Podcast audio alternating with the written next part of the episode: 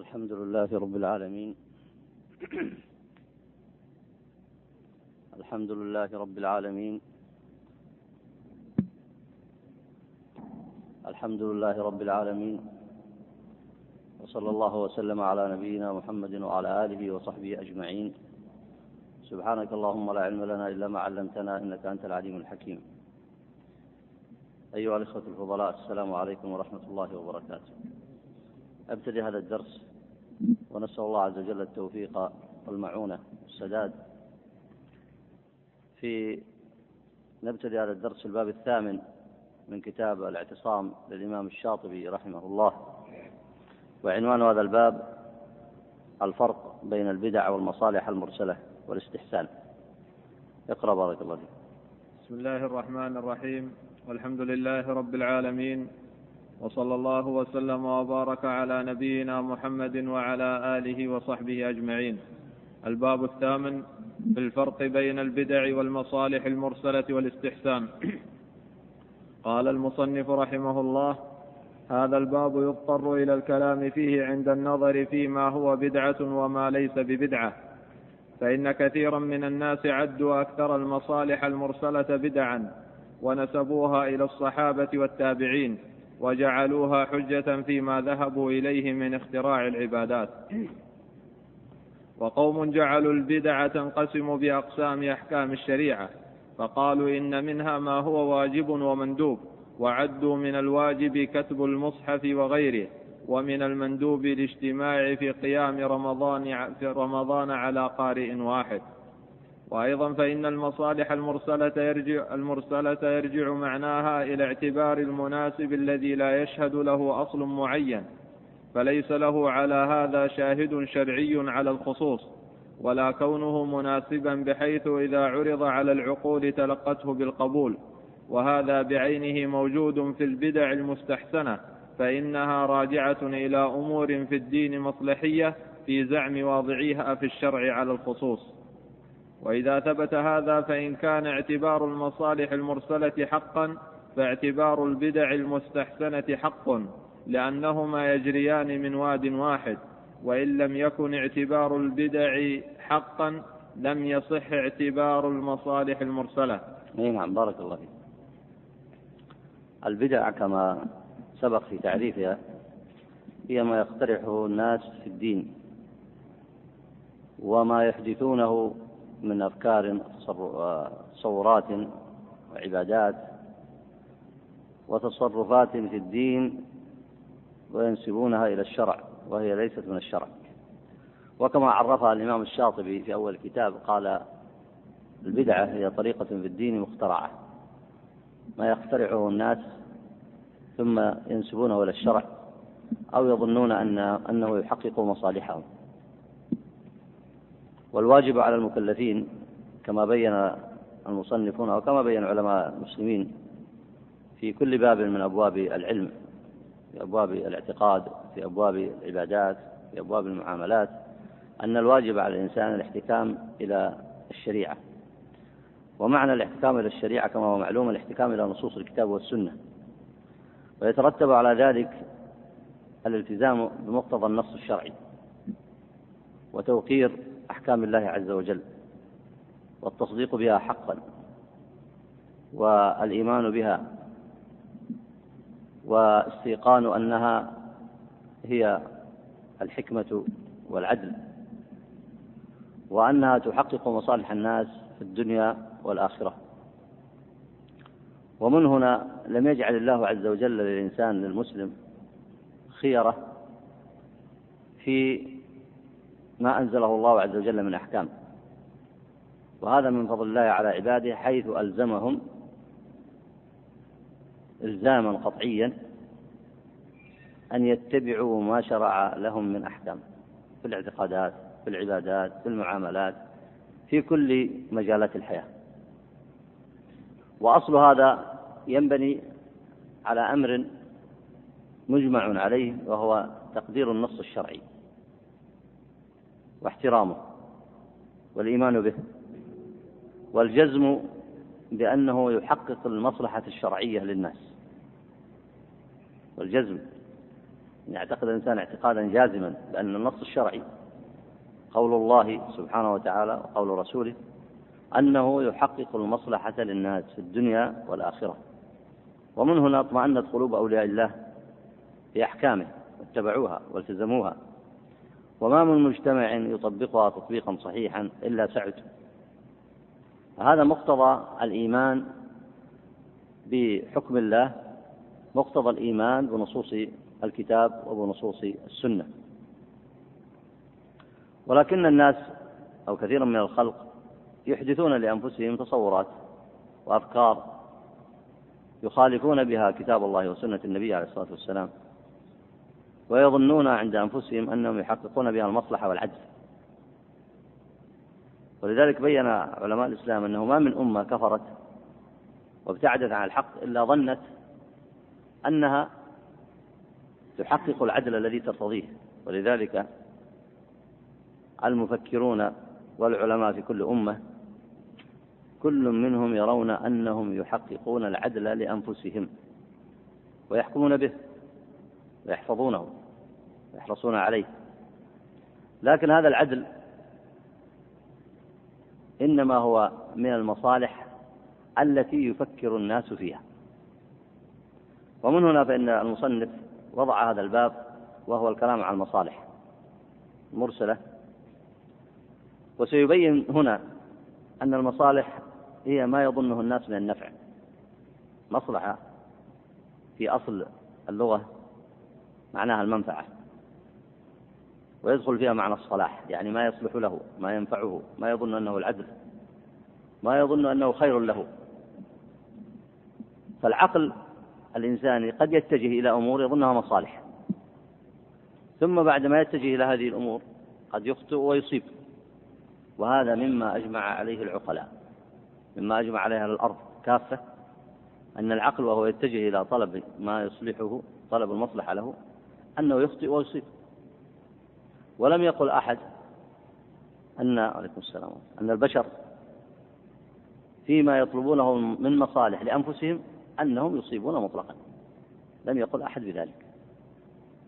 ولذلك أمم الكفر بما فيها من حكماء علماء ومفكرين يطلبون مصالح لأنفسهم. وكذلك سائر الأمم. هذه المصالح لا يجزم أحد أنهم فيها في طلب هذه المصالح أنهم يصيبون مطلقا في كل شيء. بل العقل يصيب في أشياء ويخطئ في أشياء. ولذلك الجاهليات في الأرض الجاهلية قبل مبعث النبي عليه الصلاة والسلام كانت تصيب في أشياء.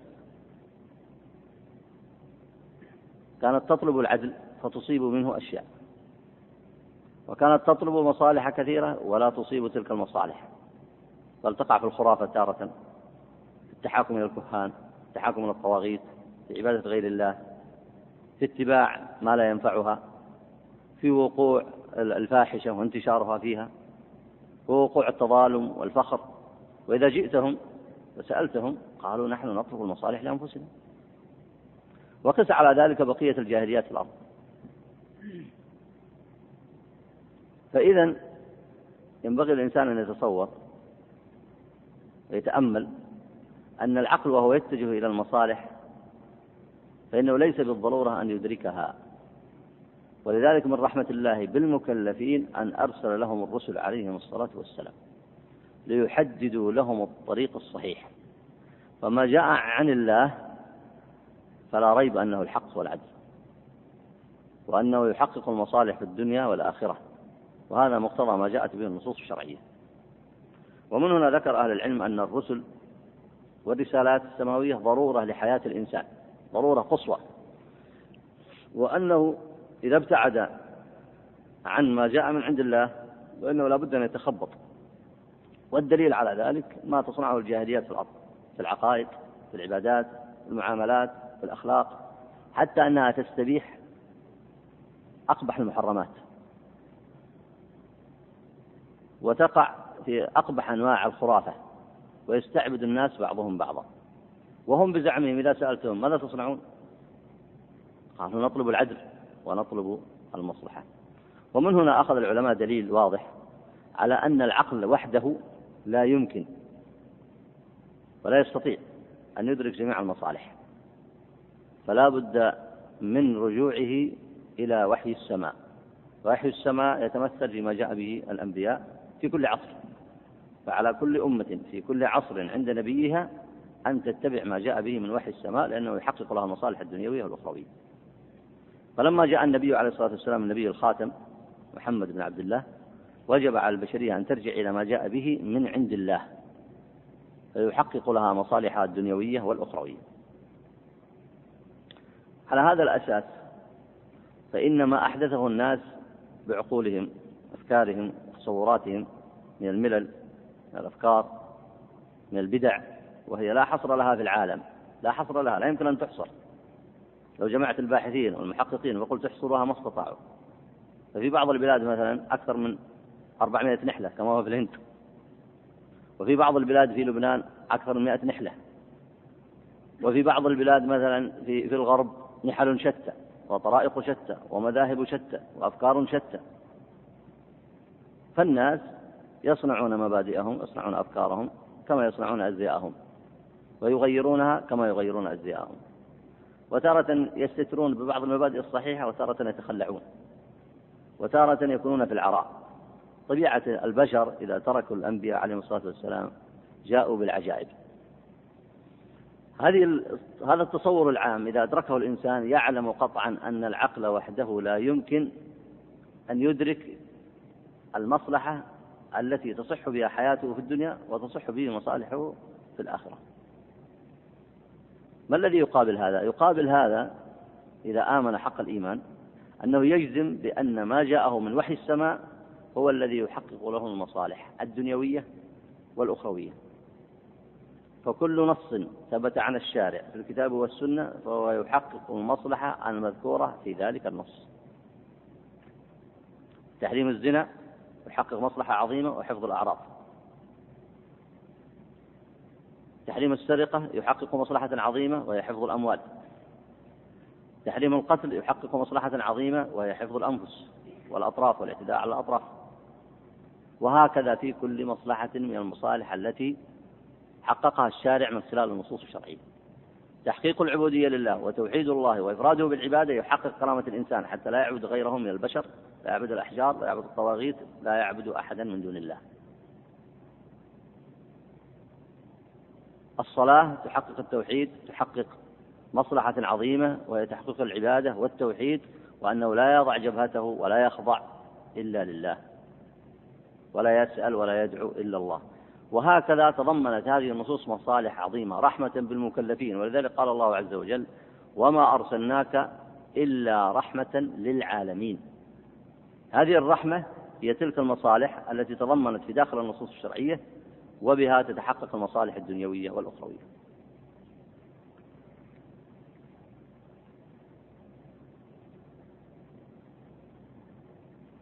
ومن هنا أخذ العلماء قاعدة. أن كل ما يتصوره الإنسان. الناس يتفاوتون في إدراك المصالح. كل ما يتصوره الإنسان من مصلحة ينبغي أن ينظر في النص الشرعي. فإن وافقها النص الشرعي فليعمل بها. وإن خالفها النص الشرعي فليعلم أنها مفسدة وليست بمصلحة.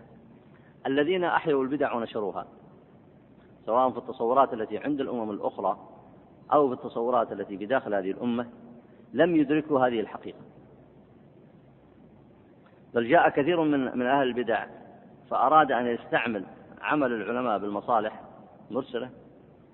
والمصالح المرسلة كما سيأتي عندنا في هذا الدرس أنها ما شهد لها النص ما شهدت لها جملة نصوص شرعية ما شهدت لها الشريعة ما شهدت لها الشريعة. وسيأتي المصنف يذكر أمثلة في هذا. فهم جاءوا فأرادوا أن يدخلون من باب المصالح ليثبتوا ما عندهم من البدع. بدعوى أن البدع تحقق مثل المصالح أنها لا يشترط لها دليل أنها لا يشترط أن تبنى على دليل ولا يشترط أن تبنى على أصل. والقاعدة الشرعية أنه لا يجوز الإنسان أن يبني تصرف من تصرفاته إلا على أصل شرعي إلا على دليل شرعي. ولذلك العالم الذي له تحققت له الشروط الشرعية في النظر والاجتهاد لا يجوز أن يقول ولا يقول إلا بمن بنى على دليل شرعي من بنى على أصل شرعي. من بنى على أصل شرعي. والبدع ليست مبنية على أصل شرعي فهي لا تشابه المصالح التي عمل بها العلماء. لأن المصالح التي عمل بها علماء السنة هذه المصالح مبنية على أدلة شرعية مبنية على أدلة شرعية كما سيأتي. والبدع المحدثات ليست مبنية على أدلة شرعية. كما سبق بيانه في دروس سابقة. أي نعم. وأيضا فإن القول بالمصالح المرسلة ليس متفقا عليه بل قد اختلف فيه أهل الأصول على أربعة أقوال. فذهب القاضي وطائفة من الأصوليين إلى رده وأن المعنى لا يعتبر ما لم يستند إلى أصل. وذهب مالك إلى اعتبار ذلك وبنى الأحكام عليه على الإطلاق. وذهب الشافعي ومعظم الحنفية إلى التمسك بالمعنى الذي لم يستند إلى أصل صحيح لكن بشرط قربه من معاني الأصول الثابتة. هذا ما حكى الإمام الجويني. وذهب الغزالي إلى أن المناسب إن وقع في رتبة التحسين والتزيين ما لم يعتبر حتى ما لم يعتبر حتى يشهد له أصل معين. وإن وقع في رتبة الضروري فميله إلى قبوله لكن بشرط. قال ولا يبعد أن يؤدي إليه اجتهاد مجتهد. واختلف قوله في الرتبة المتوسطة وهي رتبة الحاجي فرده في المستصفى وهو آخر قوليه وقبله في شفاء الغليل كما قبل ما قبله. أي نعم. هذا البحث عند الإمام الشاطبي يريد أن يذكر مذاهب العلماء العمل بالمصالح الآن الاجتهاد الشرعي عند العلماء أن يجتهد العالم في معرفة مقصود الشرع ما هو مقصود الشرع حتى يعمل به. فأنت مثلا تعرف أن مقصود الشرع حفظ المال ولذلك أمر الله عز وجل بالأمانة وأمر الله عز وجل بالتقوى وعاقب من اعتدى على أموال الناس بما يناسب جريمته فإن كان سارقا ثبتت عليه السرقة بالقطع. والمصلحة من ذلك هو حفظ أموال الناس. لكن هذا فيه نص, شرعي ولا ما فيه نص شرعي؟ فيه نصوص شرعية. والسارق والسارقة فاقطعوا أيديهم. بقي تضمين المال. هل يضمن المال ولا ما يضمن المال؟ يأتي لكم بأمثلة الآن يتضح لكم بالمثال متى يكون متى تكون المسألة فيها نص ومتى يكون فيها العمل؟ بمقتضى مصلحة شهدت لها نصوص أخرى. فقطع يد السارق حفظا للمال وحفظا لأموال الناس هذا مبني على النص الصريح. لكن تضمينه تضمين السارق. إنسان مثلا ثبت عليه السرقة سرق مثلا خمسة آلاف ريال ألف ريال. ثم تحققت الشروط التي يجب قطع يده بها فقطعت يده فقطعت يده. فلما بحث عن المال لم يوجد المال معه. هل يضمن هذا المال أو لا؟ تضمين المال هذا مبني على قواعد شرعية أخرى مثل تضمين الغاصب. إنسان جاء اعتدى على قطعة أرض الإنسان أو سيارة. فإنه يضمن ويرد المغصوب ردا للمظالم إلى أهلها. فهنا في تضمين السارق تلحق هذه المسألة بتضمين الغاصب. تلحق هذه المسألة بتضمين الغاصب. فالأول حكم بالنص وهو القطع قطع يد السارق. والثاني وهو تضمين تضمينه المال حكم بحفظ المال مبني على الدليل الشرعي مبني على دليل شرعي لكن ليس نصا خاصا ليس نصا خاصا في المسألة. ومن هنا ذكر المصنف هذه الأقوال ولسنا هنا الآن نفصل في تحقيق هذه الأقوال بالنسبة بالنسبة إليه.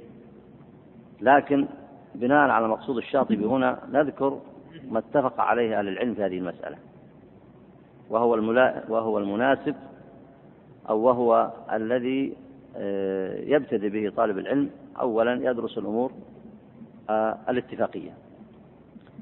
هذه المسألة هنا كما تلاحظون فيها أمر مشترك في نقل الأقوال. ما هو الأمر المشترك هنا؟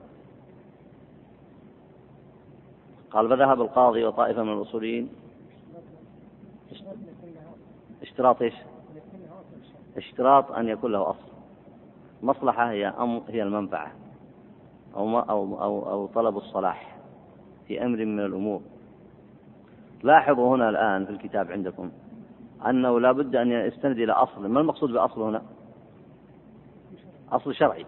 أصل شرعي. كما سبق معكم في مقدمة الدرس أن هناك مصالح عند المكلفين في الأرض كلها تعتمد على ماذا؟ على أصل شرعي ولا على مجرد العقل فقط؟ على مجرد التفكير العقلي على مجرد التفكير العقلي فبحسب ما في عقله من تفكير. إن كان في عقله تفكير خرافة مال إليها.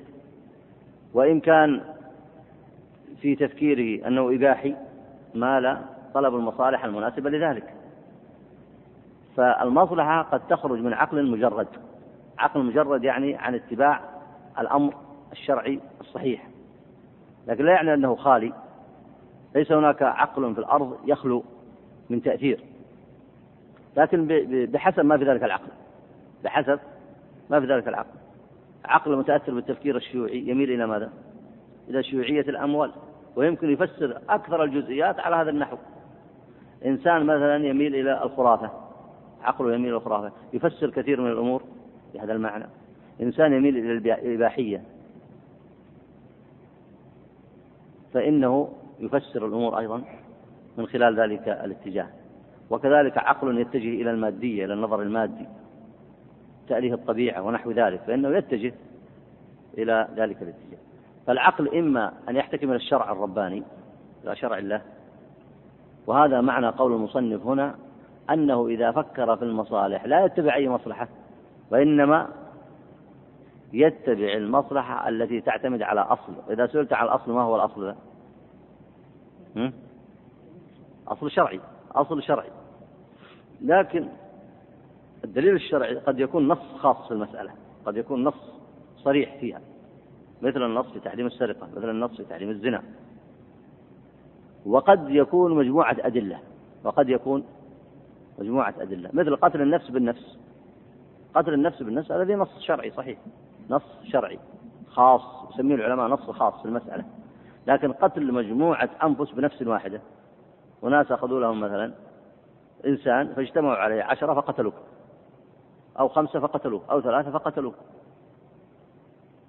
قتل الثلاثة هؤلاء قد لا يكون في نص خاص لكن مبني على أدلة أخرى في الشريعة. مبني على أدلة أخرى في الشريعة. هذا المثال للنص الخاص والمثال للأصل أو الأدلة العامة. فهنا كما ترون المصنف هنا لما ذكر مذاهب الأصوليين في المصلحة لاحظ أنها لابد تستند إلى إلى أي شيء؟ إلى أصل. طيب إذا لم تستند إلى أصل تستند إلى أي شيء؟ إلى عقل مجرد. وليس عندنا في الإسلام عقل مجرد يحكم. ما في في الإسلام عقل مجرد يحكم. لا عقل فلان ولا عقل فلان ولا عقل الطائفة الفلانية ولا ليس هناك عقل مجرد يقدم أحكاما للناس. فإذا المصلحة إذا اعتمدت على أصل شرعي إيش تكون؟ تكون مصلحة شرعية. يعني مصلحة شرعية مصلحة شهد لها الشرع فاعمل بها. وإن كانت لا تعتمد على أصل شرعي فهي مصلحة مردودة فهي مصلحة مردودة. فلاحظوا هنا يذكر قال ما لم تستند إلى أصل. ثم قال أيضا أن تكون معتمدة على الأصول الثابتة. ثم ذكر كلام الغزالي ثم قال حتى يشهد لها أصل معين. وهذا عامة كلام أهل العلم. لا بد أن يشهد لها أصل معين. ماذا ينبني على هذا البحث؟ ينبني على هذا البحث إن البدع المحدثات في الدين سواء التي في داخل الأمة أو في خارجها ليست مبنية على أصل شرعي. فإذا إيش حكمها؟ تكون مردودة. تكون مردودة. والذي يعمل بها الذي يعمل بها يعمل بشيء لم يكن له أصل شرعي يعني لم توافق عليه الشريعة. فإنه يعمل حينئذ بتلك المفاهيم والأحكام الجزئية التي تحمل أفكار البشر. فقد أدخل نفسه في الغرض غرر بنفسه. وحينئذ لا بد تحمل تصورات البشرية وما أكثرها البدع الخرافات النظرات المادية الإباحية. قل ما شئت فيما يستحدثه الناس مخالفين لكتاب الله وسنة النبي محمد صلى الله عليه وسلم.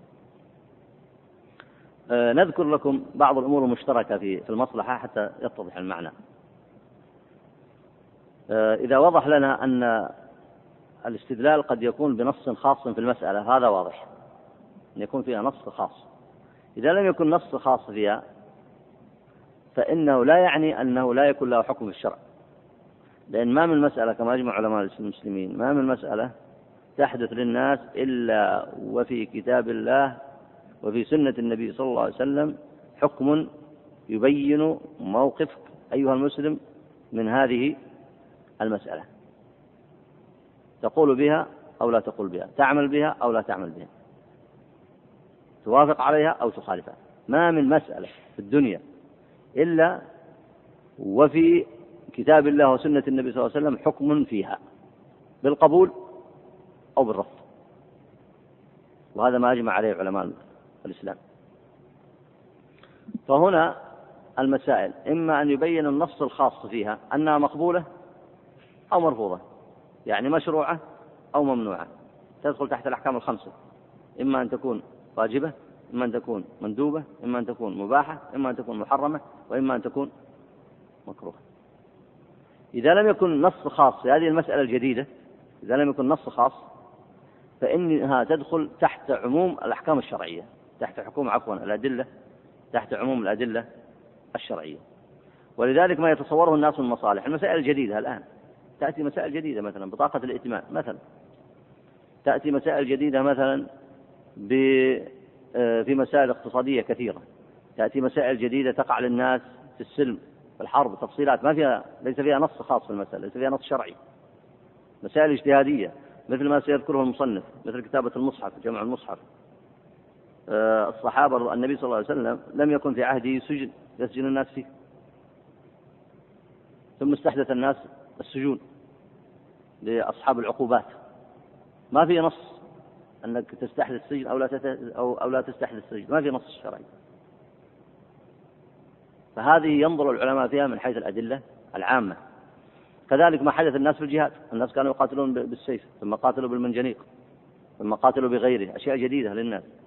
كيف تدخل تحت الأحكام تحت الأدلة الشرعية؟ وما هو حكم الله فيها؟ آه، كل هذه الأمور قد يظن الناس أن فيها مصلحة لهم وقد يصيبون وقد يخطئون. ما الضابط في ذلك؟ ما هو الضابط في ذلك؟ الضابط في ذلك الدليل الشرعي. ضابط في ذلك الدليل الشرعي. ولذلك العلماء قسموا المصلحة إلى ثلاثة أقسام. من باب البيان من باب التبيين والإيضاح. مصلحة شهد الشرع لها. مصلحة شهد الشرع لها بأنها معتبرة. ويفسرون هذه الشهادة هذا المعنى بأنه يوجد لهذا الأصل يشهد لها أصل في الشرع. مثل ما سبق من المثال تضمين السارق قيمة المسروق. وإذا أقيم عليه الحد بسبب السرقة فإنه يضمن كما ضمن الغاصب. مثل حد الخمر. حد الخمر. الصحابة رأوا أنه ثمانين وكان وكان وكان مقدر الحد في عهد النبي عليه الصلاة والسلام لكن كان مقدر بحوالي أربعين. فكان بعضهم إذا شرب قذف قذف الناس. فوضعوا عليه حد القذف لأنه اجتمع فيه. كان مظنة إذا شرب أن يقذف أن يقع في القذف. فجعلوا الحد ثمانين وجعلوا الحد ثمانين. لما تأتي لجعل الحد ثمانين ما في نص صريح في جعل حد الخمر ثمانين. أكثر شيء أنه مقدر بأربعين. مقدر بأربعين جلدة. ولا شك أنه حد وليس بتعزير حد. لكن كونه يضاف إليه أربعين أربعين هذه لها دليل شرعي. طبعا الدليل الشرعي هنا ليس نصا خاصا. أنا أكرر كلمة خاص نص خاص لأنه هو الذي يوضح لكم المسائل. ما فيها نص خاص لكن فيها مجموعة نصوص. مجموعة النصوص ما هي؟ التي وردت في حد القذف. حد القذف ورد في أنه يجلد ثمانين. وأن أعراض الناس محفوظة. وهو إذا شرب شرب فإنه مظنة للقذف. فاجتهد الصحابة في ذلك فجعلوا الحد ثمانين.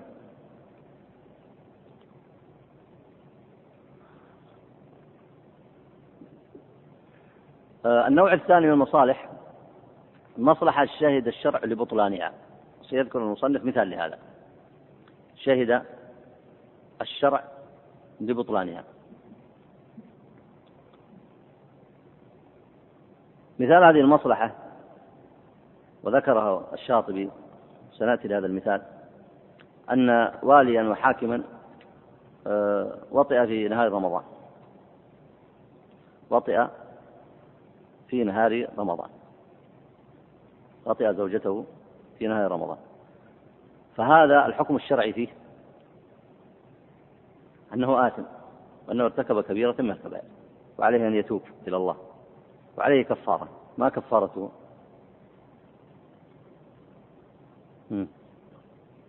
عتق رقبة كما ورد في الحديث الصحيح. جاء أعرابي إلى النبي عليه الصلاة والسلام وقال يا رسول الله هلك الأبعد؟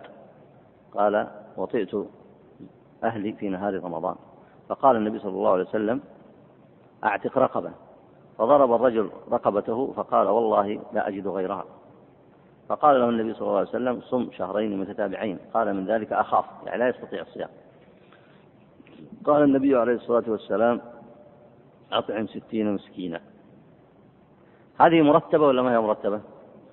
هل يجوز تغير الترتيب؟ فاجتهد أحد العلماء الكبار في عهده مخالفا لغيره. فقد أجمع العلماء لما استفتاهم أجمع العلماء أن عليك عتق رقبة. إن لم تستطع فصيام شهرين متتابعين فإن لم تستطع إطعام ستين مسكينا. طبعا هو يستطيع عتق رقبة لأن عنده إماء كثيرات. يستطيع. فالترتيب الشرعي على هذا النحو في الحديث. فجاء عالم آخر فقال لا. لا نفتيه بعتق الرقبة وإنما نفتيه بصيام شهرين متتابعين حتى لا يعود لأن عتق الرقبة في حقه يعتبر تخفيف والإطعام أخف عليه ولا شيء يردعه إلا الصيام هذا الكلام إذا عرض على عقول كثير من الناس ماذا يقولون؟ هو ممتاز ويستاهل ولا يؤدبه إلا هذا لكن هذه المصلحة المزينة للعقول هذه اللي كل واحد إذا عرضت له قد تعجبه معارضة للنص ولا ما هي معارضة للنص؟ معارضة للنص فهي مردودة. ولذلك كثير مما يفكر فيه الناس ينبغي أن يعرضه على على النص الشرعي. هذه مصلحة في ظاهرها مصلحة أنه يؤدب حتى لا يعود إلى انتهاك حرمة رمضان. لكن تغيير النص تغيير النص مفسدة عظيمة. تغيير هذا النص مفسدة عظيمة وفي عتق الرقبة من المصالح ما لا أعلمه أنا ولا أنت. مصالح كثيرة عظيمة جدا. ولذلك قدم الله أو قدم النبي صلى الله عليه وسلم في الحديث عتق الرقبة. ثم صيام شهرين متتابعين ثم إطعام ستين مسكينا. فلا يجوز تغيير هذا الترتيب. هذه مصلحة ماذا نسميها الآن؟ شهد الشرع ببطلانها. كيف عرفت أن شهد الشرع ببطلانها؟ كيف عرفت؟ أنها تعارض النص. ولذلك أجمع العلماء القياس إذا عارض النص وش يكون؟ يكون مردود. ففي مثال ثالث أحتاج منكم إلى إلى تركيز. لكن في النهاية لن لا يصلح أن يكون مثالا. آه، النوع الثالث قالوا مصلحة لم يشهد الشرع. آه، لم يشهد لها الشرع. لا بالقبول ولا بالبطلان. هذه قالوها من باب التنظير والتمثيل لكن بحثوا عن أمثلة ما وجدوا أمثلة. والسؤال هنا لماذا لم يجدوا أمثلة لهذا؟ نحن عندكم مثال للمصلحة التي شهد الشرع. بقبولها. شهد الشرع لها. مثل تضمين السارق مثل حد الشارب ثمانين مثل قتل الجماعة بالواحد. إذا جماعة اجتمعوا على واحد فإنهم يقتلون به. مثل كتابة المصحف. مثل ما أحدثه الناس في المسائل المستجدة كالسجون كتابة أسماء الجند والقتال بأنواع الأسلحة وأشياء كثيرة. هذه كلها شهد لها الشرع فهي مقبولة. وإذا عملنا بها نكون عملنا بمقتضى إيش؟ مقتضى الشريعة. لأن الشريعة قبلتها وشهدت لها بالقبول. إذا قيل فين الأدلة؟ الأدلة اللي ذكرها العلماء. طيب النوع الثاني شهد الشرع ببطلانه وعرفتم المثال المذكور. النوع الثالث مصالح لم يشهد الشرع باعتبارها ولا ببطلانها. العلماء بحثوا عن أمثلة ما وجدوا أمثلة. السؤال لماذا لم يجدوا أمثلة؟ كيف؟ تفضل.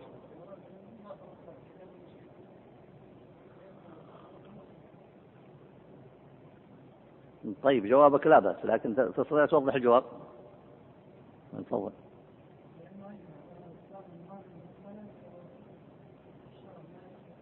أين هذا تكميل الجواب. يعني إذا قلنا مصلحة لا يشهد الشرع لها بالقبول ولا بالبطلان يعني مسألة ما لله حكم فيها. واضح النقطة يا إخوان؟ يعني هذه المسألة ليس لله حكم. وقد أجمع العلماء أن ما في مسألة إلا لله فيها حكم. أنا وأنت نزعم أن هذا مصلحة. إنسان آخر يزعم أن هذا مصلحة. لا بد أن يكون في حكم شرعي. يقول هي مصلحة حقيقية. ويجيب دليل من الشرع وإلا يقول إيش؟ هي ليست بمصلحة مفسدة ويأتي بدليل من الشرع. فإذا ما في مصلحة لا يعرف ها هل هي مقبولة ولا مردودة. لأن إذا قلنا أن هناك مسألة لا يعرف أنها مقبولة أو مردودة معنى هذا أن هناك مسألة ليس لله فيها حكم. وهذا لا قائل به من علماء المسلمين. لا يقول أحد أن هناك مسألة ليس لله فيها حكم بل كل مسألة لله فيها حكم. جهله من جهله وعلمه من علمه. فإذا النوع الثالث هذا للتنظير لمجرد التنظير وإلا الحقيقة ليس له أمثلة. وعلى هذا فالمصلحة إما أن تكون مصلحة إما أن يكون لها شاهد من الشرع فهي مقبولة. تقول ليش قبلناها؟ نقول لأن الشرع قد حكم بقبولها. وبهذا المسائل الجديدة كلها اللي يفتي فيها العلماء. هل فيها نصوص خاصة؟ بعضها ما فيها نصوص خاصة. لكن استدلوا عليها بأدلة عامة في الشريعة. فقالوا مقبولة وعندهم أدلة. أو يقولون ممنوعة وعندهم أدلة. فإذا المصلحة هذه إما أن يشهد لها الشرع فتكون مقبولة وإما أن لا يشهد لها الشرع بالقبول فتكون مردودة. وبهذا تنقسم المصلحة عند التحقيق إلى هذين القسمين.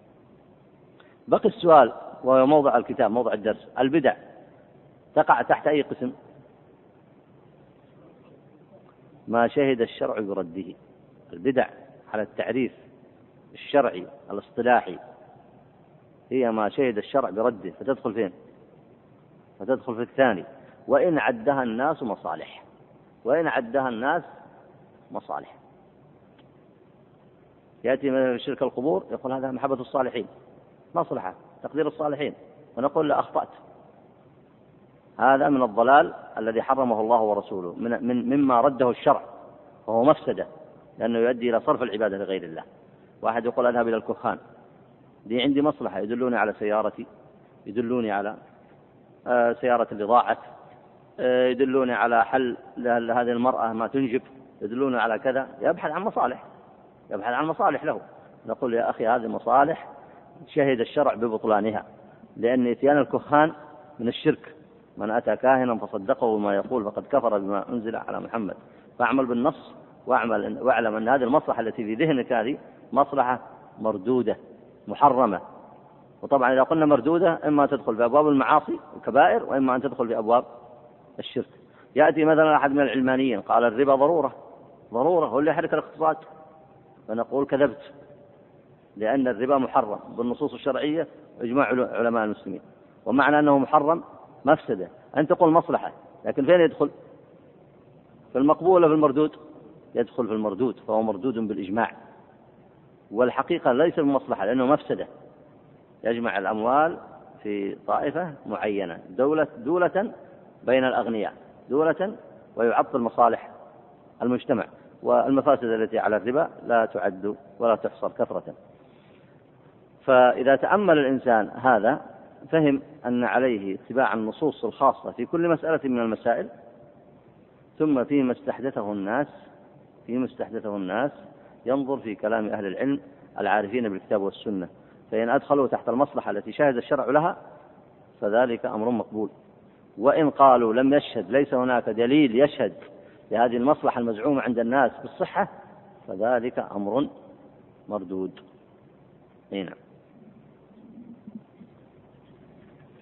اقرأ بارك الله وإذا اعتبر من الغزالي اختلاف قوله فالأقوال خمسة.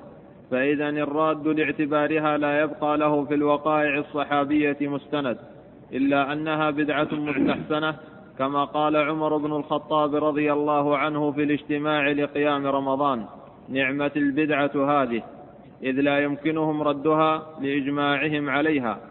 وكذلك القول في الاستحسان فإنه على ما قال المتقدمون راجع إلى الحكم بغير دليل والنافي له لا يعد الاستحسان سببا فلا يعتبر في الأحكام البتة. فصار كالمصالح المرسلة إذا قيل بردها. أي نعم. ما ذكروا عن الغزالي رحمه الله. طبعا هو ذكر أنه يتبع المصالح بشرط. فاللي ذكره أهل العلم أنه يعتبر الدلالة عليها. يعني إذا كانت إذا كان الشرع دل على قبولها فهي عنده كما هي عند غيره مصلحة معتبرة شرعا. وإن كان الشرع دل على ردها فهي مصلحة مزعومة مردودة ملغية عند الغزالي وعند غيره من أهل العلم. أي نعم. لكن عاد تفسير المصلحة المرسلة عندهم إذا قالوا مرسلة يعني عن نص خاص مرسلة عن نص خاص فيها وإلا هي من حيث عموم الأدلة تدخل تحت أحكام تدل عليها الأدلة الشرعية إما بالقبول وإما بالرفض.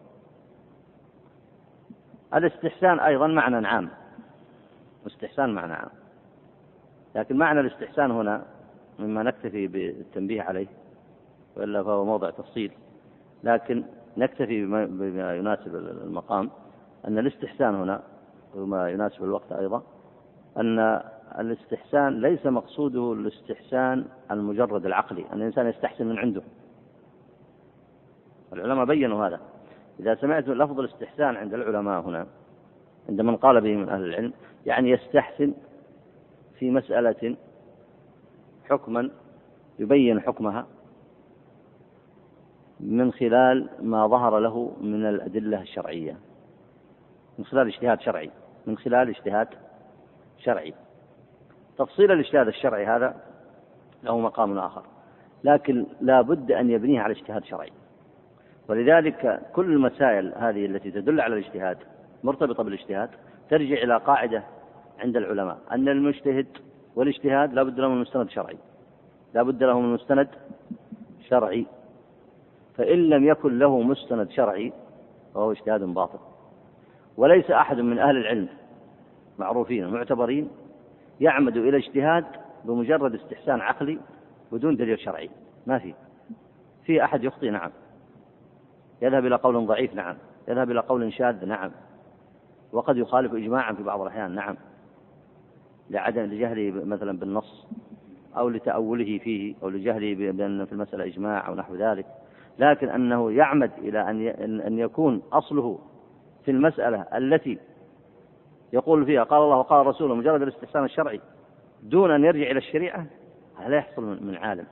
فإن حصل منه فإن هذا تغيير لمنهجه هذا يعتبر منهج خطير. وهذا مبني على أصل عظيم مرتبط بالتوحيد على أصل عظيم. وهي أن الطاعة والاتباع إنما هي لله والتحاكم إنما هو للشرع. ولا يجوز لأمة أن تجتمع على مجرد الاستحسان العقلي وترك الشرائع الإسلامية. لا يجوز بالإجماع. ولذلك أكثر المصنف في كتاب هذا من من الكلام عن التشريع من دون الله. وبين أن التشريع من دون الله إيش معنى التشريع من دون الله؟ هو استحسان الأمور بغير دليل شرعي. استحسان الأمور بدون دليل شرعي بدون الرجوع إلى الكتاب والسنة. وقال أن هذا من فعل الجاهلية أن هذا من فعل الكفار. وهو محرم بإجماع فإذا رأيت الاستحسان في كلام أهل العلم ليس هو الاستحسان اللي هو مجرد الهوى والتشهي. مجرد الهوى والتشهي. ليس هو هذا. وإلا فإن الذي هو مجرد الهوى والتشهي مثل حكمه مثل حكم التشريع من دون الله من الأمور المحرمة. ولذلك لا يجوز الناس أن يجتمعوا إلا على مقتضى الكتاب والسنة. كما أنه لا يقع في مسائل الاجتهاد الكتاب والسنة. وليس للأمة مصدر إلا الكتاب والسنة فهو مصدر واحد ليس معه مصدر آخر. وهذا هو الواجب. ولذلك هذا الأصل مرتبط بمعنى الشهادتين وهو أنه لا يطاع إلا الله ولا آه، حكم في أمور الاعتقاد والعبادات والمعاملات إلا ما ورد في كتابه سبحانه وتعالى وسنة النبي عليه الصلاة والسلام. وأنه لا يجوز الإشراك في حكمه. أي نعم. فلما كان هذا الموضع مزلة قدم لأهل البدع أن يستدلوا على بدعتهم من جهته كان الحق المتعين النظر في مناط الغلط الواقع لهؤلاء حتى يتبين أن المصالح المرسلة ليست من البدع في ورد ولا صدر بحول الله والله الموفق. إيه لأنهم خلطوا بين الأمرين. ووجدوا بعض كلام أهل العلم. مثلا يقول أن القرآن جمع في كتاب واحد. واستحدث الناس من المسائل الجديدة. ما لم يكن في عهد النبي عليه الصلاة والسلام. فنحن إذا نستحدث في طرق العبادات. ونستحدث في هذه الأمور التي تسمونها بدعا. وهي ليست ببدع. فنقول فرق العلماء بين الأمرين. فرقوا بينهم. المسائل التي استحدثت من المسائل المستجدة في عهد الصحابة أدخلوها تحت الأدلة الشرعية بالاجتهاد الصحيح. وأما البدع الذي أحدثها الناس وسماها العلماء من البدع المحدثة المخالفة للكتاب والسنة فهذه ليس عليها دليل. وفرق بين مسألة عليها مسألة جديدة فيها حكم لله عليها دليل خاص أو عام وبين مسائل يستحدثها الناس وبدع ليس عليها أدلة شرعية. فرق بين الأمرين كبير. نعم. فنقول المعنى المناسب الذي يربط به الحكم لا يخلو من ثلاثة أقسام. أحدها أن يشهد الشرع بقبوله فلا إشكال في صحته ولا خلاف في إعماله وإلا كان مناقضة للشريعة كشريعة القصاص حفظا للنفوس والأطراف وغيرها. هذا يشهد الشرع بقبوله مثل ما ضرب العلماء لهذا المثال قتل الجماعة بالواحد. والقتل تعزيرا مثل تجار المخدرات. هذا ما تقدر تجيب نص آه يعني نص خاص في تجار المخدرات لكن تأتي بنص في آه حفظ الأمة من الفساد. تأتي بنص مثلا أن من قتل نفسا فكأنما قتل الناس جميعا. وهذا صاحب المخدرات يقتل الناس جميعا. كل من شرب من المخدرات هذه هلك. والدليل واقع الذي يدمن المخدرات أنه إنسان ميت في حكم الحي. هو في الصورة حي. لكن في الواقع وش وش ميت. فكرا وعقلا وحركة وصحة وتعاملا وفي حكم الأموات. نسأل الله السلامة. فهؤلاء الذين سعوا في الأرض بالفساد. يسعون في الأرض بالفساد. فهؤلاء أخ لو قتل نفس واحدة أخف عليه من أن يقتل بالمخدرات مئات الأنفس. ومثل قتل الجماعة بالواحد خمسة أنفار أو عشرة يجتمعون على فيقتلونهم. النص الخاص ورد النفس بالنفس. نفس بنفس. لكن إذا صارت مجموعة نفوس بنفس ممكن أن تدخل في الآية. لكن أيضا تدخل في عموم الأدلة بأن حفظ النفوس مأمور به في الشرع لأدلة كثيرة ليس هذا المقام مقام سياقها. لكن ذكر العلماء أدلة كثيرة توجب حفظ النفس. وإذا لم تقتل الجماعة بالواحد ما الذي يحدث؟ اللي يريد يقتل إنسان ويخرج من من القصاص؟ ماذا يصنع؟ يأخذ معه اثنين ثلاثة. فيسقط القصاص عن الجميع. فهنا حفظ النفس شريعة القصاص حفظا للنفوس والأطراف. حفظا للنفوس والأطراف سواء ما ورد بها النص الخاص أو ما أخذت من أدلة عامة في الشريعة. أي نعم.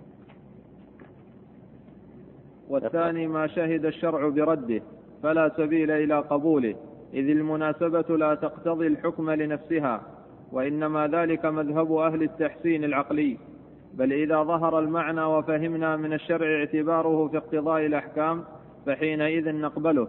فإن المراد بالمصلحة عندنا ما فهم رعايته في حق الخلق من جلب المصالح ودرء المفاسد على وجه لا يستقل العقل بدركه على حال. طيب. آه، هنا لابد من إضافة عبارة توضح المعنى. قال وفهمنا من من أين فهمنا؟ من الشرع اعتباره. إذا هو النوع الأول ولا لا؟ هو النوع الأول. هو النوع الأول. فهمنا من الشرع اعتباره في اقتضاء الأحكام. فحينئذ نقبله نقبله لماذا؟ لأن الشرع قبله فإن المراد المصلحة عندنا شوف لاحظ مصلحة عند أهل الإسلام عند أهل الفقه ليس هي مقتضى ما يفكر فيه الإنسان فقط لا وإنما هو ما فهم رعايته رعايته عند من؟ شوف العبارات كلها تحتاج إلى تدقيق رعايته عند من؟ ولا عند الناس؟ ولا عند الأمم؟ رعايته عند الشارع في حق الخلق من جلب المصالح ودرء المفاسد. حتى يؤكد أيضا ويوضح قال على وجه لا يستقل العقل بدركه على حال. ما يجينا كل واحد يقول هذا مصلحة عندي. فإننا لا نقبل. لكن ننظر فيما قبله الشارع فنقبله وفيما رده الشارع فنرده. إي نعم. فإذا لم يشهد الشرع باعتبار ذلك المعنى بل شهد برده كان مردودا باتفاق المسلمين. لاحظ هنا ما قال حتى باتفاق العلماء. هم؟ وش تقول الآن؟ مقتضى الإسلام هذا. مقتضى الإسلام أن شيء يرده الشرع. ما يجوز قبوله. يجوز تقبله أنت. أنت متبع للشرع ولست مشرع. نعم. نعم. ومثال ذلك ما حكى الغزالي عن بعض أكابر العلماء أنه دخل على بعض السلاطين فسأله عن الوقاع في نهار رمضان فقال عليك صيام شهرين متتابعين. فلما خرج رجعه بعض الفقهاء وقال القادر على اعتاق الرقبة كيف يعدل به إلى الصوم أو كيف أو كيف يعدل به إلى الصوم. والصوم وظيفة المعسرين وهذا الملك يملك عبيدا غير محصورين. فقال لهم لو قلت له عليك اعتاق, اعتاق رقبة لاستحقر ذلك. وأعتق عبيدا مرارا فلا يزجره اعتاق الرقبة ويزجره صوم شهرين متتابعين. فهذا شوف اي اكمل تفضل. فهذا المعنى مناسب لأن الكفارة مقصود الشرع منها الزجر والملك لا يزجره الاعتاق ويزجره الصيام. لاحظ الآن اتجه ذهنه إلى أن المقصود الوحيد للكفارة هو الزجر. لكن تقديم العتق الشرع يتشوف للعتق وإعتاق نفس مسلمة تشعر بلذة الحرية هذا فيه أجر عظيم. فهناك جملة مصالح فالمفتي هنا نظر إلى مصلحة معينة وترك المصلحة الأخرى وترك المصلحة الأخرى والشارع قد نظر وقدر المصالح كلها. المصالح المجموعة هنا على الإنسان إذا قدر على العتق يعتق. وإذا عاد مرة ثانية يعتق. وإذا عاد مرة ثالثة يعتق وعليه أن يتوب من الظلم الذي وقع فيه. لكن فيه أساليب كثيرة لتأديبه. وإذا ما صار عنده عتق يصير بعدين ماذا يصنع؟ يصوم. وقد يتوب بهذا أو بهذا. وفي إنسان قد يصوم ولا يتوب. يمكن ولا ما يمكن؟ يمكن يصوم ويرجع. ويمكن أيضا تغلبه شهوته. فيحتاج إلى الكفارة. مثل الرجل الذي قال النبي صلى الله عليه وسلم صوم شهرين قال يا رسول الله من ذلك أخاف؟ يعني أخاف أن أصوم شهرين وأقع في هذه المعصية مرة أخرى. فهناك جملة مصالح. الإنسان بعض الأحيان ينظر للمصالح من زاوية معينة وهذه مشكلة الإنسان لضعفه. الشرع ينظر لهذه المصالح الشارع الحكيم ينظر للمصالح من جميع وجوهها. أما قوله هنا الصوم وظيفة المعسرين يعني الذي لا يستطيع يستطيع يعتق رقبة يصوم. والذي لا يستطيع أن يصوم يعتق. فجعل الله عز وجل هذا فرجا لأصحاب هذه الذنوب إذا وقعوا فيها فينبغي تثبيت الحكم الشرعي. إي نعم. ولو فتح هذا الباب للناس ماذا يصنعون؟ يأتي واحد يقول هذا الإنسان لا يرجعه العتق لأن عنده عبيد كثيرين قال ولا يرجعه الصوم لأنه قوي. قال طيب ما الذي يرجعه؟ قال ولا يرجعه الإطعام. قال طيب ما الذي يرجعه؟ قال لا نجيب واحدة جديدة. يمكن ولا ما يمكن؟ يمكن إذا فتح الباب للناس يمكن. العقل يعني إذا رفع عنه الضابط الشرعي قد ينطلق بغير الضوابط. ومن ثم لا يحقق المقصد الشرعي من تثبيت الأحكام تثبيت الأحكام الشرعية. نعم. وهذه الفتيا باطلة لأن العلماء بين قائلين قائل بالتخيير وقائل بالترتيب فيقدم العتق على الصيام فتقديم الصيام بالنسبة إلى الغني لا قائل به. على أنه قد على أنه قد جاء عن مالك عن مالك شيئا يشبه هذا. شيء. شيء يشبه هذا لكنه على صريح على صريح الفقه. قال يحيى بن بكير حنث الرشيد في يمين فجمع العلماء فأجمعوا أن عليه عتق رقبة فسأل مالكا فقال صيام ثلاثة أيام وأتبع واتبعه على ذلك إسحاق بن إبراهيم من فقهاء قرطبة. حكى ابن بشكوال أن الحكم أمير المؤمنين أرسل في الفقهاء وشاورهم في مسألة نزلت به فذكر لهم عن نفسه أنه عمد إلى إحدى كرائمه ووطئها في رمضان فأفتوا بالإطعام وإسحاق ابن, وإسحاق بن إبراهيم ساكت فقال له أمير المؤمنين ما يقول الشيخ في فتوى أصحابه؟ فقال له لا أقول بقولهم وأقول بالصيام. نعم هذا مثل فتوى الفتوى الأولى. رجل عنده عبيد وال أو حاكم وطأ زوجته أو إحدى إمائه. فأفتاه هنا آه، بأن عليه الصيام. مثل الفتوى الأولى وهي فتوى طبعا باطلة. إي نعم. فقيل له أليس مذهب مالك الإطعام فقال لهم تحفظون مذهب مالك؟ إلا إن كنتم تريدون مصانعة أمير المؤمنين. قال لهم إنما أمر مالك بالإطعام لمن له مال وأمير المؤمنين لا مال له إنما هو بيت مال المسلمين. فأخذ بقوله أمير المؤمنين وشكر له عليه وهذا صحيح انتهى. هذا رجل صالح. يعني كونه أخذ على نفسه بالصيام هذا أمير صالح. هنا أيها الإخوة في فرق بين الفتوى الأولى والفتوى الثانية. من يستطيع يبين الفرق؟ الشاطبي قال الثانية تشبه الأولى. هي تشبهها في الصورة لكن في الحقيقة لا تشبهها. فرق كبير. مع أن الصورة واحدة. الصورة واحدة. الفتوى في الأولى أفتاه بالصيام يقول حتى نزجره.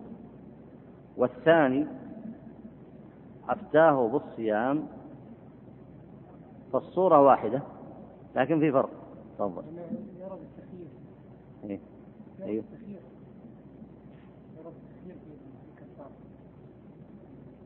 هذا غير التخيير لكن في فرق بين يرى بالتخيير وأعطاها الصيام. والأول أعطاها الصيام الأول أفتاه بالصيام والثاني أفتاه بالصيام أي نعم أحسنت. لأن هذه نظرة نظرة صحيحة في الفتوى. يقول ما عنده مال. يعني كأنه قال لو اعتق رقبة فقال هذا الأمير لا مال عندي. ماذا سيقول له؟ قل له صم طبيعي. سنقول له صم. فهو فرض أن الأصل أن ليس عنده مال. هذا الفرض صعب. على الأقل يملك يعني يملك ولو جارية يعتقها. على الأقل الجارية اللي وطئها يعتقها. لكن على أي حال الفرض هذا المذكور هو الذي يفرق بين الفتوى في الأولى والثانية. فالأولى إنما أراد أن يحمله الصيام ليزجره فهو مخالف للنص. والثاني أراد أن ينقله إلى الصيام لأن الفرض أنه ليس عنده مال. ويحاسب مثل أبي بكر. أبو بكر رضي الله عنه آه، لما توفي وجدوا عنده كان عنده من بيت مال المسلمين ناقة حلوب يشرب من لبنها ومواعين يشرب فيها وأظن عنده عبد. وشيء قليل. فلما توفي أبو بكر رضي الله عنه قبل وفاته آه، نادى أحد أبنائه وكلم عمر فقال رد هذا اذهب بهذا إلى عمر لأنه استخلفه فقال اذهب بهذا إلى عمر يرده إلى بيت مال المسلمين. فلما رآه عمر رضي الله عنه قال والله لقد أتعب من بعده. شيء قليل أخذه من بيت مال المسلمين لنفسه حتى يقوى به على مصالح المسلمين فلما علم أنه ليس بأمير أدركته منيته رد ما كان عنده إلى بيت مال المسلمين. أي نعم تفضل.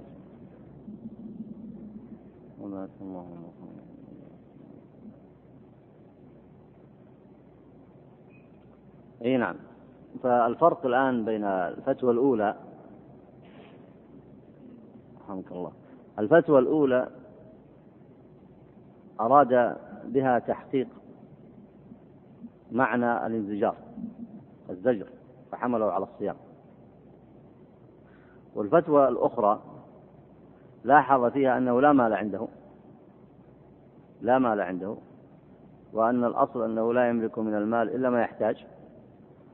فما يقع من الاعتاق من الاعتاق في هذه أو في غيرها إنما يكون في نظر المفتي أنه يكون من بيت مال المسلمين.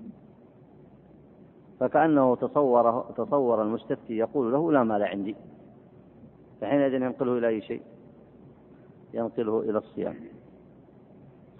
وهي أيضا آه، قال هنا أيضا أنه أفتى بها يحيى بن يحيى علماء الأندلس اقرأ بارك الله فيك.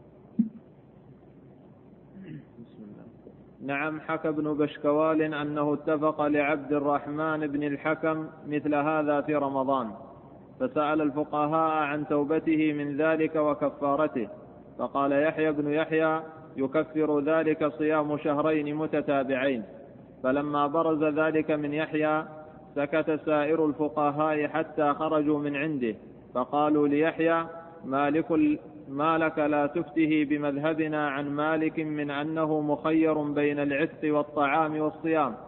فقال لهم لو فتحنا له هذا الباب سهل عليه أن يطأ كل يوم ويعتق رقبة ولكن حملته حملته على أصعب الأمور لئلا يعود. هذه يقال فيها أيضا ما قيل في الفتوى الأولى. فتوى مخالفة للنص فتكون حينئذ مردودة.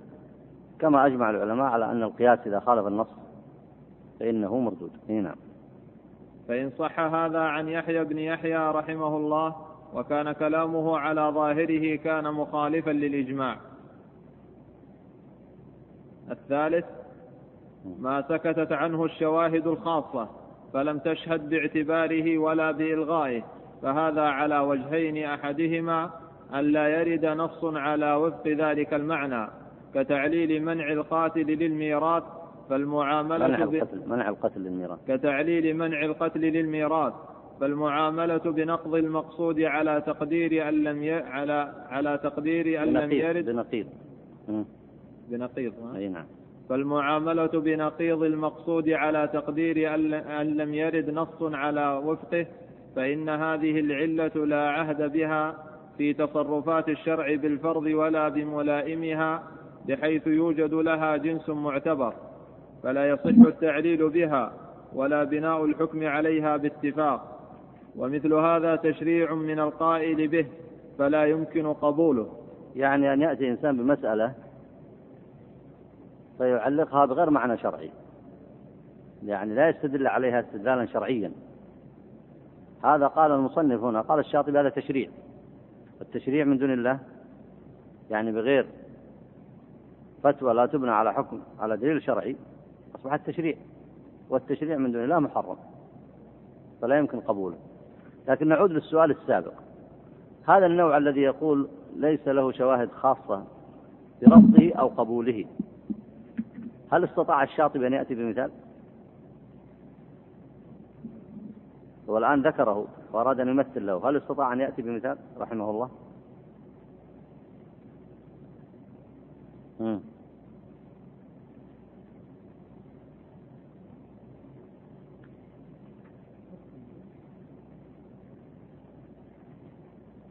هل ذكر لهذا مثالا؟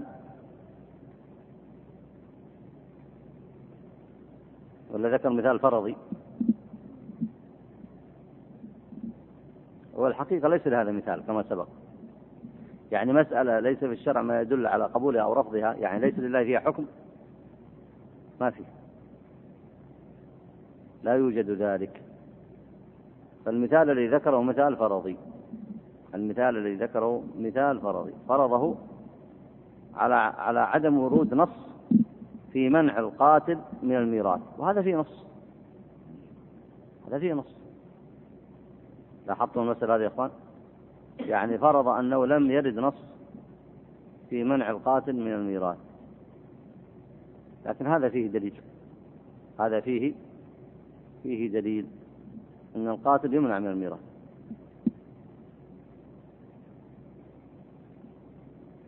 أقرأ الثاني. والثاني أن يلائم تصرفات الشرع وهو أن يوجد لذلك المعنى جنس اعتبره الشرع في الجملة بغير دليل معين وهو الاستدلال المرسل المسمى بالمصالح المرسلة ولا بد من بسطه بالأمثلة حتى يتبين وجهه بحول الله. يعني لاحظوا مرسلة يعني مصلحة مرسلة يعني مطلقة ليست مطلقة عن الدليل الشرعي. مطلقة عن نص خاص ليس فيها نص خاص ليس فيها نص خاص من الشارع. مثل المسائل الجديدة التي تجد للمسلمين ويفتي فيها علماء الإسلام. هذه المسائل العالم يدخلها تحت في بعض الأحيان ما فيها نص صريح. ما فيها نص خاص في المسألة فيدخلها تحت أدلة عامة فيدخلها تحت أدلة عامة. الشاطبي سيذكر عشر أمثلة لهذا. وهذه الحقيقة هي عمدة الأمثلة في المصالح المرسلة. التي اشتهر الكلام فيها. فهنا إذا قلت أن هذه مصلحة مثل ما سيذكره الآن جمع المصحف. جمع المصحف. هل النبي عليه الصلاة والسلام جمع المصحف في عهده؟ لم يجمعه. هل أمر بجمعه؟ قد تقول أمر بكتابته. وقعت في عهده كتابة لكن الجمع غير الكتابة. فهنا النبي صلى الله عليه وسلم لم يأمر بجمع المصاحف. فجاء الصحابة فاحتاجوا لجمعها فجمعوها. ليس فيها نص خاص. لكن وجدوا أن في هذا مصلحة عظيمة. لكن أيضا لم يكتفوا حتى بحثوا عن الأدلة التي تدل على أن هذا فعلا فيه مصلحة عظيمة. فلذلك تشاوروا. ولما تشاوروا ونظروا في أحكام الشريعة وجدوا أن أنها مما شهد لها الشرع بذلك فأمر أبو بكر رضي الله عنه بجمع القرآن. إي نعم. في مصحف جمع القرآن في مصحف. إي نعم. ولنقتصر على عشرة أمثلة. أحدها أن أصحاب رسول الله صلى الله عليه وسلم اتفقوا على جمع المصحف وليس ثم نص على جمعه وكتبه أيضا. بل قد قال بعضهم كيف نفعل شيئا لم يفعله رسول الله صلى الله عليه وسلم. فروي عن زيد بن ثابت رضي الله عنه قال أرسل إلي أبو بكر رضي الله عنه مقتل أهل اليمامة وإذا عنده عمر رضي الله عنه. أي بعد مقتل بعد مقتل أهل اليمامة. الصحابة لما حاربوا أهل الردة كانوا انشغلوا بحروب الردة لأن كثير من الأعراب دخلوا بالإسلام على غير بينة وعلى غير اعتقاد قوي فلما توفي النبي عليه الصلاة والسلام كانت وفاة النبي عليه الصلاة والسلام لها أثر عظيم في نفوس الناس وكان أسرع الناس رجوعا وارتدادا هم الأعراب في أطراف الجزيرة والذين اغتروا بأدعياء النبوة مثل مسيلمة في بلاد نجد مسيلمة الكذاب ومثل بعض المتنبئين في اليمن. فرجع كثير من الخلق إلى ما كان عليه من الكفر. وكفروا بشرائع من شرائع الإسلام. منهم من اتبع مسيلمة وكفر بالنبي عليه الصلاة والسلام. ومنهم من لم يتبع مسيلمة لكن رد بعض الشرائع كالزكاة رفض أن يقوم بهذا الركن ويؤدي الزكاة إلى أبي بكر لأنه قال كنا نؤدي الزكاة إلى محمد عليه الصلاة والسلام. على النبي إلى النبي عليه الصلاة والسلام. فكيف نؤديها لك؟ فوقعت الردة في اتباع مسيلمة الكذاب وغيره من المتنبئين ووقعت أيضا الردة عن شرائع الإسلام. وكان ذلك أمر ظاهر في الجزيرة في بلاد نجد وحجاز وأيضا في اليمن. فقام أبو بكر رضي الله عنه في ذلك قياما عظيما وجمع أهل الإسلام وقاتل بهم أهل الردة واستمر على ذلك فترة حكمه رضي الله عنه. وكان في هذا الأمر مشغولا شغلا عظيما حتى أن بعض أهل العلم عللوا أنه لم يصلي التراويح. يعني كما تعلمون أن الذي جمع الناس لصلاة التراويح هو عمر بن الخطاب رضي الله عنه. والناس كانوا يصلون في عهد النبي عليه الصلاة والسلام. فلماذا لم يجمعهم أبو بكر رضي الله عنه؟ فذكر بعض أهل العلم أنه لشغله بالقتال.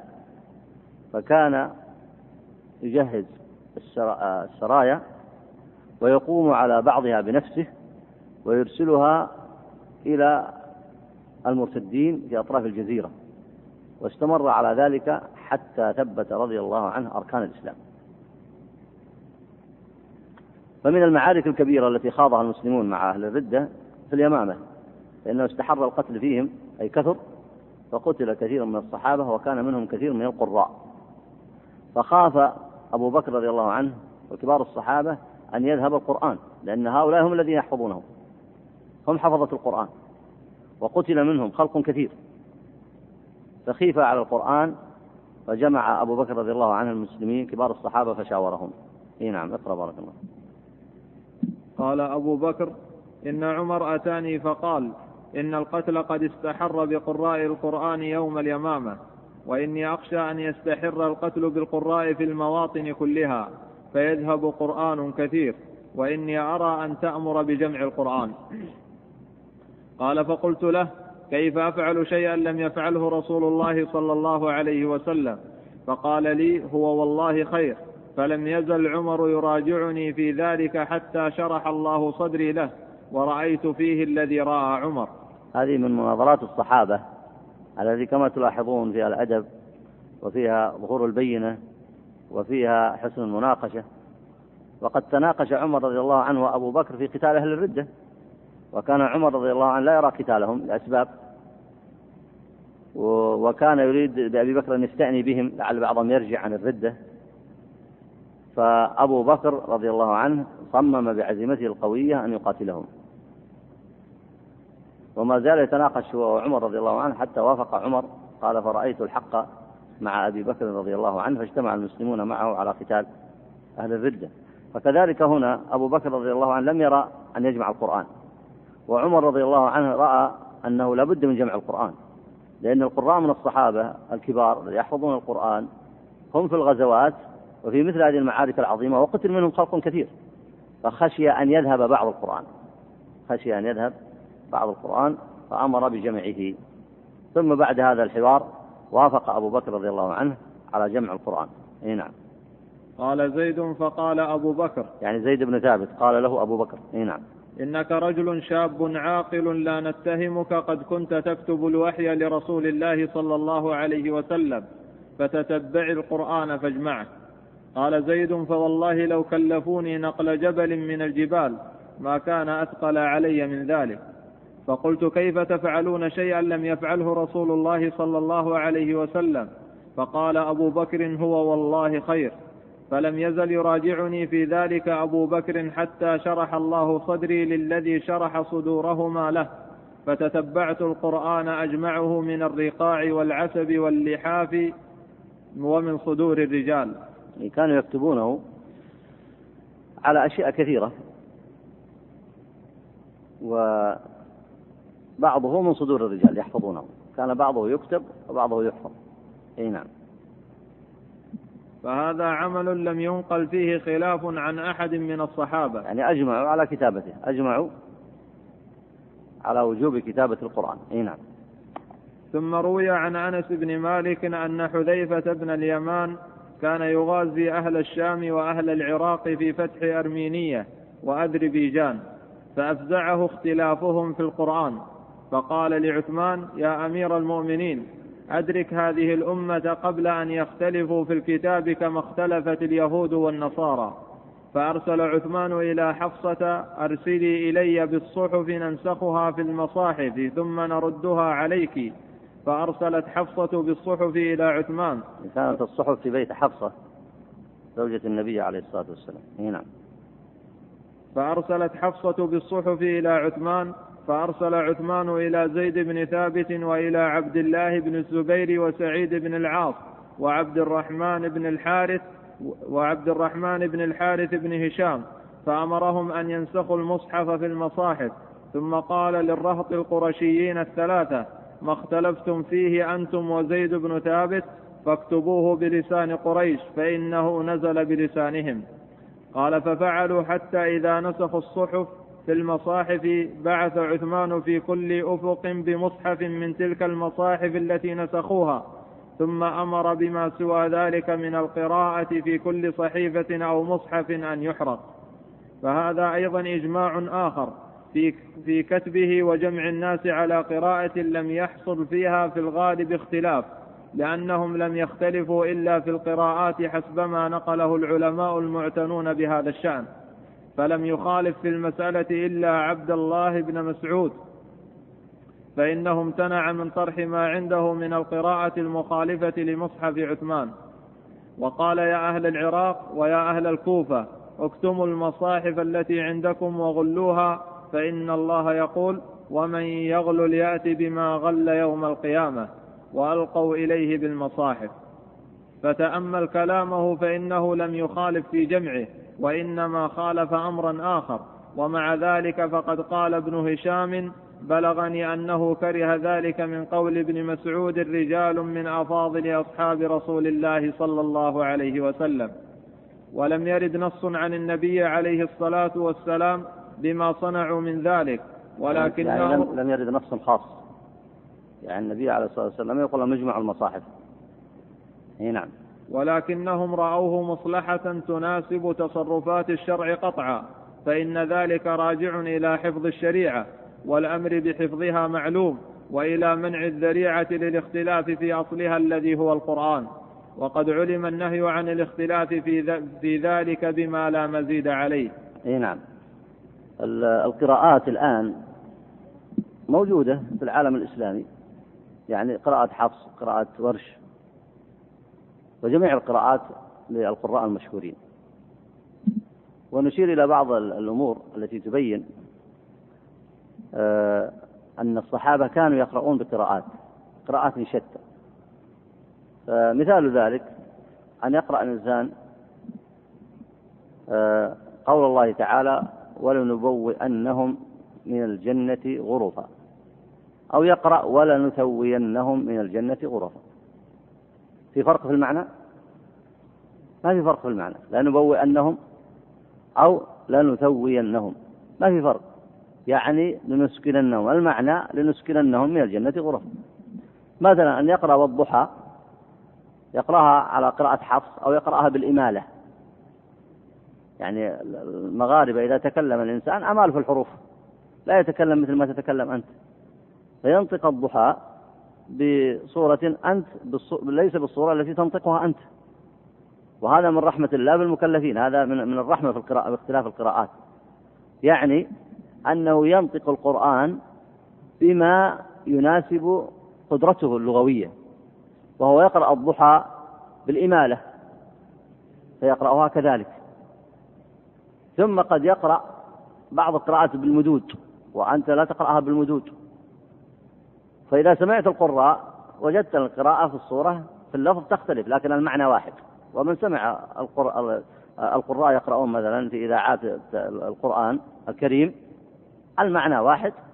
والقراء يختلفون في آه، النطق بالإمالة أو بالمد. وليس هناك خلاف في القراءات في القراءات في المعنى إلا قليل جدا وفي المسائل الفقهية هو قليل قليل جدا. ولقد جاء رجلان إلى النبي عليه الصلاة والسلام وكلهم يقرأ بقراءة. هذا يقرأ بقراءة وهذا يقرأ بقراءة فتنازعا واختلفا فجاء فجاء كل منهما إلى النبي عليه الصلاة والسلام وهما يتنازعان فقال النبي صلى الله عليه وسلم هكذا أنزلت. ثم قرأ الآخر فقال هكذا أنزلت. فإذا وقفنا عند هذه الأمثلة سهلة فإن هذا يدل على أن القراءات إنما اختلاف في صورة اللفظ والمعنى واحد. ولم يقع اختلاف إلا شيء قليل مثل المسائل الفقهية وهذا العلماء بينوا ما يترتب عليه من الأحكام الفقهية. فلما جمع الأمر على قراءة واحدة ليرفع الخلاف بين الناس. ثم كتب القرآن حتى لا يضيع منه شيء وكل, في وكل هذا فيه مصالح عظيمة. ومثله أيضا كما سيأتي عند كلام المصنف ما, ما يتعلق بكتب الحديث وجمع مسائل العلم. عند العلماء من التابعين ومن بعدهم. إي نعم اقرأ وإذا استقام هذا الأصل فاحمل عليه كتب العلم من الس... كتب... كتب العلم من السنن وغيرها إذا خيف عليها. فاحمل عليه كتب العلم من السنن وغيرها إذا خيف عليها الإندراس زيادة على ما جاء في الأحاديث من الأمر بكتب العلم. وأنا أرجو أن يكون كتب هذا الكتاب الذي وضعت يدي فيه من هذا القبيل. يعني يقصد كتابه كتاب الاعتصام في النهي عن البدع. إي نعم.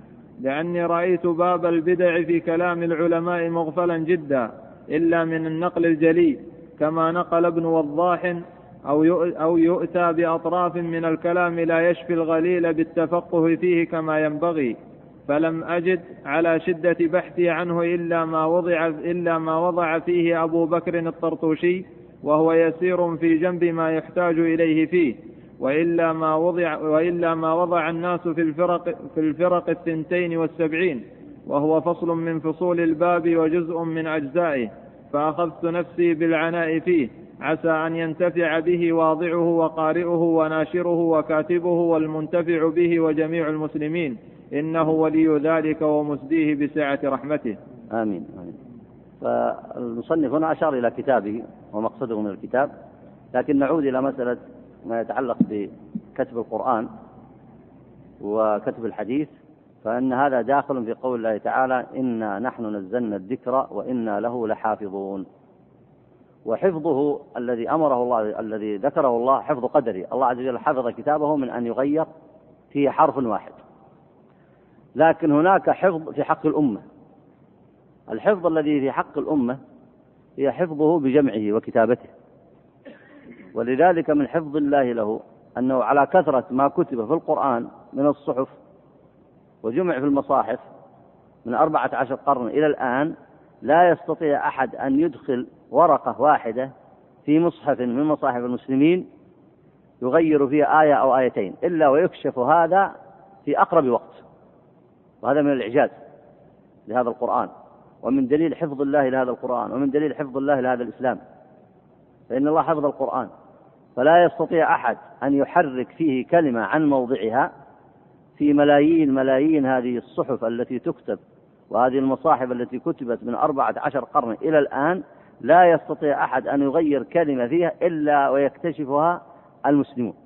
بل لو حرك فيها ساكنا أو سكن فيها متحرك فإن هذا يكتشفه الأطفال الأصاغر قبل العلماء الأكابر وهذا من حفظ الله في القرآن.